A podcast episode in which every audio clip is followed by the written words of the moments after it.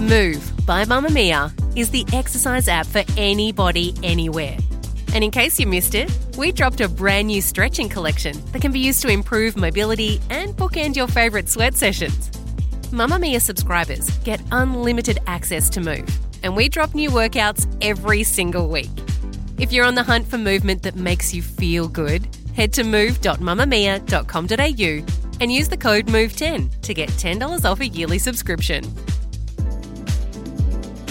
You're listening to and such a short amount of time to do it in. Really a Mamamia podcast. From Mamamia, welcome to The Spill, your snackable daily podcast for your pop culture fix. I'm Holly Wainwright, filling in for Kee Reece. And I'm Laura Brodnik, Mamma Mia's entertainment editor. I'm very excited to be in the chair today because I'm head of content at Mamamia. You might hear me on Mamamia out loud, but today I get to play in the pop culture space with Laura, and I'm so excited because I know that one of the things we're going to be talking about is Brad Pitt, which always makes my day. But also on today's show, we need to talk about the legacy of Chadwick Boseman and the media attention that plagued his appearance before his death. I have news. What's the hot gossip? I want more headlines. So, in the news entertainment headlines that you need to know today, so Channel 7 have poached the voice from Channel 9 um, in a deal that they're saying that they can produce the reality series for significantly less money this time around, but leaving the fate of the show's celebrity judges up in the air. And what they're saying is that they can kind of create it for uh, around 15 million, which is much less than the 40 million Channel 9 was spending on it. Um, but it has left the kind of future of the judges, particularly Delta Goodrem, who's been on the show since the, it first started, along with Kelly Rowland, Guy Sebastian, and Boy George, up in the air. But we do know with the switch that Sonia Kruger will be returning to her hosting role in the new season. Oh my God, I have one very quick question, Laura, because I know this is just a headline. But did Channel 9 willingly give it up? Or I thought it was a hit for them. I thought it was doing well. It was a hit when it first started back in 2012, but the ratings have been declining quite steadily over the years. And so a Channel 9 spokesperson has actually said in a bit of a burn to watch Channel 7, if you're reading between the lines, that unfortunately, due to the age of the show and the declining demographic of its profile, The Voice had actually become their poorest performing financial show across their whole slate of primetime shows, which is pretty big. So they wish Channel 7 all the luck with their quest to try and revive yet another Channel 9 show. So a bit of inter bickering going on there.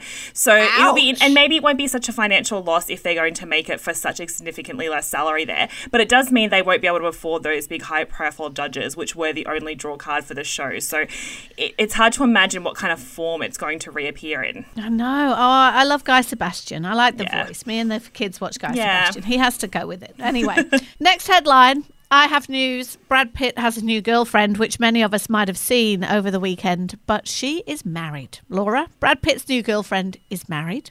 She's 27 years old. She's got, at first, I thought that was the story, that she was 27 years old.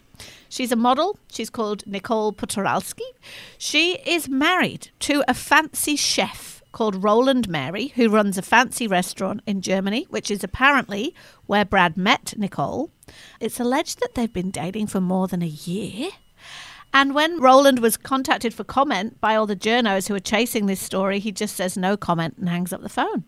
He's 68, she's 27. That's her husband. He's 68, she's 27.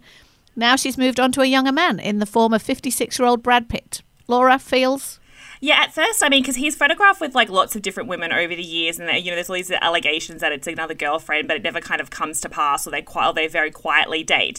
But this is the third time they've been photographed together, and also getting on and off flights. And the fact that he's not even trying to hide it, especially while he's going back and forth with this big court battle with Angelina Jolie, particularly this week, that's all coming to a head. So it's interesting timing that he's gone so public with her. But yeah, I mean, it looks it looks to be very true that this time around the rumors are true that he actually is dating this I may never recover. This is not what I had planned for Brad. A rough Monday for you, yeah. rough Monday for me, indeed. The MTV Music Awards are happening, Laura. Really? Yeah, against all odds, I know. It just feels like the entire world, except Australia, have just moved on with their lives and not even kind of um, paying any attention to the COVID 19 pandemic. But here we are. So, yeah, they're forging ahead with a few different changes. So, normally they have this huge big event in LA. This time around, it's in New York because at the moment, LA is a, a hotspot in the US. And instead of actually having them live, they've done this kind of weird trickery thing where most of the performances, the award presentations, and even the red carpet interviews have been pre recorded in advance and they've just sewn it all together to make it look like everyone's at the same place that they're not. But even a lot of people like uh, Miley Cyrus and Ariana Grande, Lady Gaga, have all shot a lot of their performances on a green screen. Uh, they're just being played throughout the show to make it look like it's live. So the essence of the show is there, but it's still quite a weird time. They're also not in the same place in New York. It's all been broken up into little separate pockets where different people are filming. So we've already, at the moment, a few awards have been handed out. Um, one to Taylor Swift, who won Best Direction, but she's just accepted from her home with like you know no makeup and hair done and stuff. So she's not in, in playing the game and pretending that she's Oh, there. because I have seen some red carpet pictures, Laura. So the red carpet pictures I'm seeing are they from people pretending that they're there? Some people are at these events today where they're- doing the different screenings, and some people have pre-recorded them. So yeah, it's again, it's hard to kind of tell who's where. They don't have any audiences or anything like that. And then you've got like Ariana Grande and Lady Gaga are performing. They're both wearing masks. Lady Gaga is putting on a different mask every time she gets out on stage. So I think she's actually at the set. But oh. it's an odd thing to go ahead with in the current climate. But they obviously have gone to great creative lengths to make it feel like one live show. Do you think they could do that with the Oscars, Laura? Will they do that with the Oscars? I just can't see all the Oscars people dressing up in their like you know multi-million dollar dresses and pre-taping their red carpet snaps and stuff like that. I think this is um, uh, maybe like a generation who's a lot of these people are a lot younger. They've all been doing all these like kind of things from their home over the pandemic. I think maybe they're a bit more used to it, but I just can't see the Oscars taking place in 10 little locations and having some people accept their awards days beforehand. Like I think the stakes are a lot higher with the Oscars than they are with the VMAs. So I just yeah, it doesn't look good, but it is a creative way to get around the problem. I miss the dresses. I miss the dresses. Same. Mamamia subscribers, you've been asking and we've been listening. Now you can get all of your exclusive subscriber audio on Apple Podcasts. That includes everything from bonus episodes of your favourite pods to exclusive segments to all of our audio series. To link your Mamamia subscription to Apple Podcasts, open the Mamamia Out Loud page in your Apple Podcasts app and follow the prompts, or head to help.mamamia.com.au.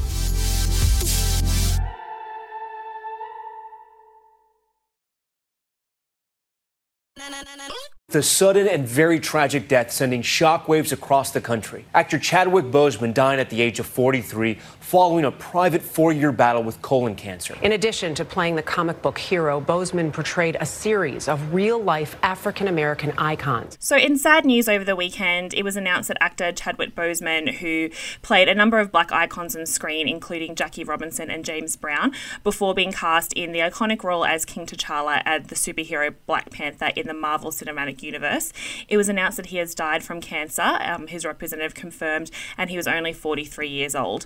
And so, obviously, there's a lot of sadness around this, but a huge amount of shock from fans and even his co workers, the director of his films, and his close friends in Hollywood, because even though he had been diagnosed with colon cancer four years prior to this, um, he had never let on about his health condition while filming, pretty much filming back to back all the biggest movies in the world of the last decade. That's absolutely crazy. When when this news broke on uh, Saturday, when I saw it, I was immediately said, "Oh, I didn't know that he was unwell." But nobody knew he was unwell, right? I mean, obviously the people close to him did, but they hadn't been public about it. So he was diagnosed four years ago. He was filming Black Panther four years ago, wasn't he? Like it came out in 2018. It's just absolutely staggering to think that he could do all of those parts in between getting chemo treatments and surgeries and going through what he went through. It's just so sad. He's so young and seeing all the outpouring of support and grief on social media this weekend, it was also clear that he was obviously a great guy, as well as being an amazing actor and a great advocate for Black Lives Matter and many other causes. He obviously was greatly loved. But you think, Laura, that there's something interesting in the way that people have been reporting on Chadwick before it was revealed that he was unwell. Yeah, this is, I think, the kind of, I mean, not that there's ever a lesson to be learned for anything like this, but I think there is definitely some kind of learnings from both the media and fans alike in the conversation that was had around him prior to his death. Because um, I think it was at November of last year where they started, because he's very prolific on social media. He also did a huge amount of um, press for the Marvel movies, and he's also was very prolific in doing um, a lot of charity work. So he would go and visit kids with cancer and do fan meet and greets and stuff like that. So he was very much in the public eye. And since November of last year, there started to be this big conversation that he had lost his kind of Marvel superhero body, that he had lost that kind of edge he had oh, in gosh. his films. And then people started to question his weight loss and say that he looked really sickly and unhealthy. And then the conversation turned to a really dark place of people saying, alleging he was um, potentially taking drugs or living a really unhealthy lifestyle, even to the fact that people started calling him Crack Panther instead of Black Panther because they oh thought that God. his I know it's actually. And I remember seeing all those headlines, and I, I think also he used to sometimes delete images from his own social media when the comments got too bad about his weight loss and his appearance, and especially because so much of that whole superhero rhetoric is that his costume in Black Panther is you know this sort of really skin tight tight, muscular, and so much of Black Panther was the iconic costumes and the way the action sequences were shot, and the fact the fact that it was the first time a superhero movie had had a black lead and a black cast, and the celebration around how that looked visually. So I think when people started to see his body change that way, they became quite snide and also quite angry, and so a lot of that was Marsa's concern. And obviously, it's come out now that you know he was really um, in the the depths of his cancer diagnosis at the time, and the toll of that was showing on his body. And so we only know now, after he's passed away, that the whole time the world was mocking him for his body, he was working. I mean, the statement from his family said that he worked through chemotherapy and he worked through all these like really intense health things because he knew how important these roles were. And it was, they said it was the great honor of his life to be in Black Panther and to have mm. that legacy. And so he pushed through that and never even told the director of the movie or his co stars that he was ill in any way because he didn't want them to have to carry that burden while they were making these movies because there was so much kind of talk around the fact that if Black Panther failed at the box office, there would be no more diverse yeah. superhero movies in that way. Which is not what happened, right? It was an enormous success. And has there have they filmed a Black Panther 2? No, that was in production. That's again one of the really sad things about this whole conversation. For the fellow nerds out there, they'll know that the first chapter of the, like the Marvel saga universe has closed and the next chapter has started. And his Black Panther was meant to be one of the kind of key characters in that. So Black Panther 2 was set to go ahead because it had grossed something like $700 million. It was like the fourth highest grossing movie of all time in North America. The Oscars tried to add a new category, which actually failed, mm. but they tried to add that new category just to kind of honor Black Panther in some way because they weren't quite ready to give a superhero movie yeah. the best and Oscar. yeah, yeah. Or, or to give Chadwick Boseman the best actor, even though the Academy kind of wanted to give him that. Like, that's how important his performance was. So they introduced an award called Most Popular Movie, which they ended up having mm. to scrap because they realized it wasn't quite going to fit in. But, like, that's kind of the impact it had that it changed the culture. So well, yeah, it felt that that category felt token, and I don't yeah, mean token exactly. in a in a, a, race sense, but token in the terms of like, well, this movie was amazing, but we're not going to give it a proper Oscar. We're going to yeah, give exactly. it a most popular Oscar.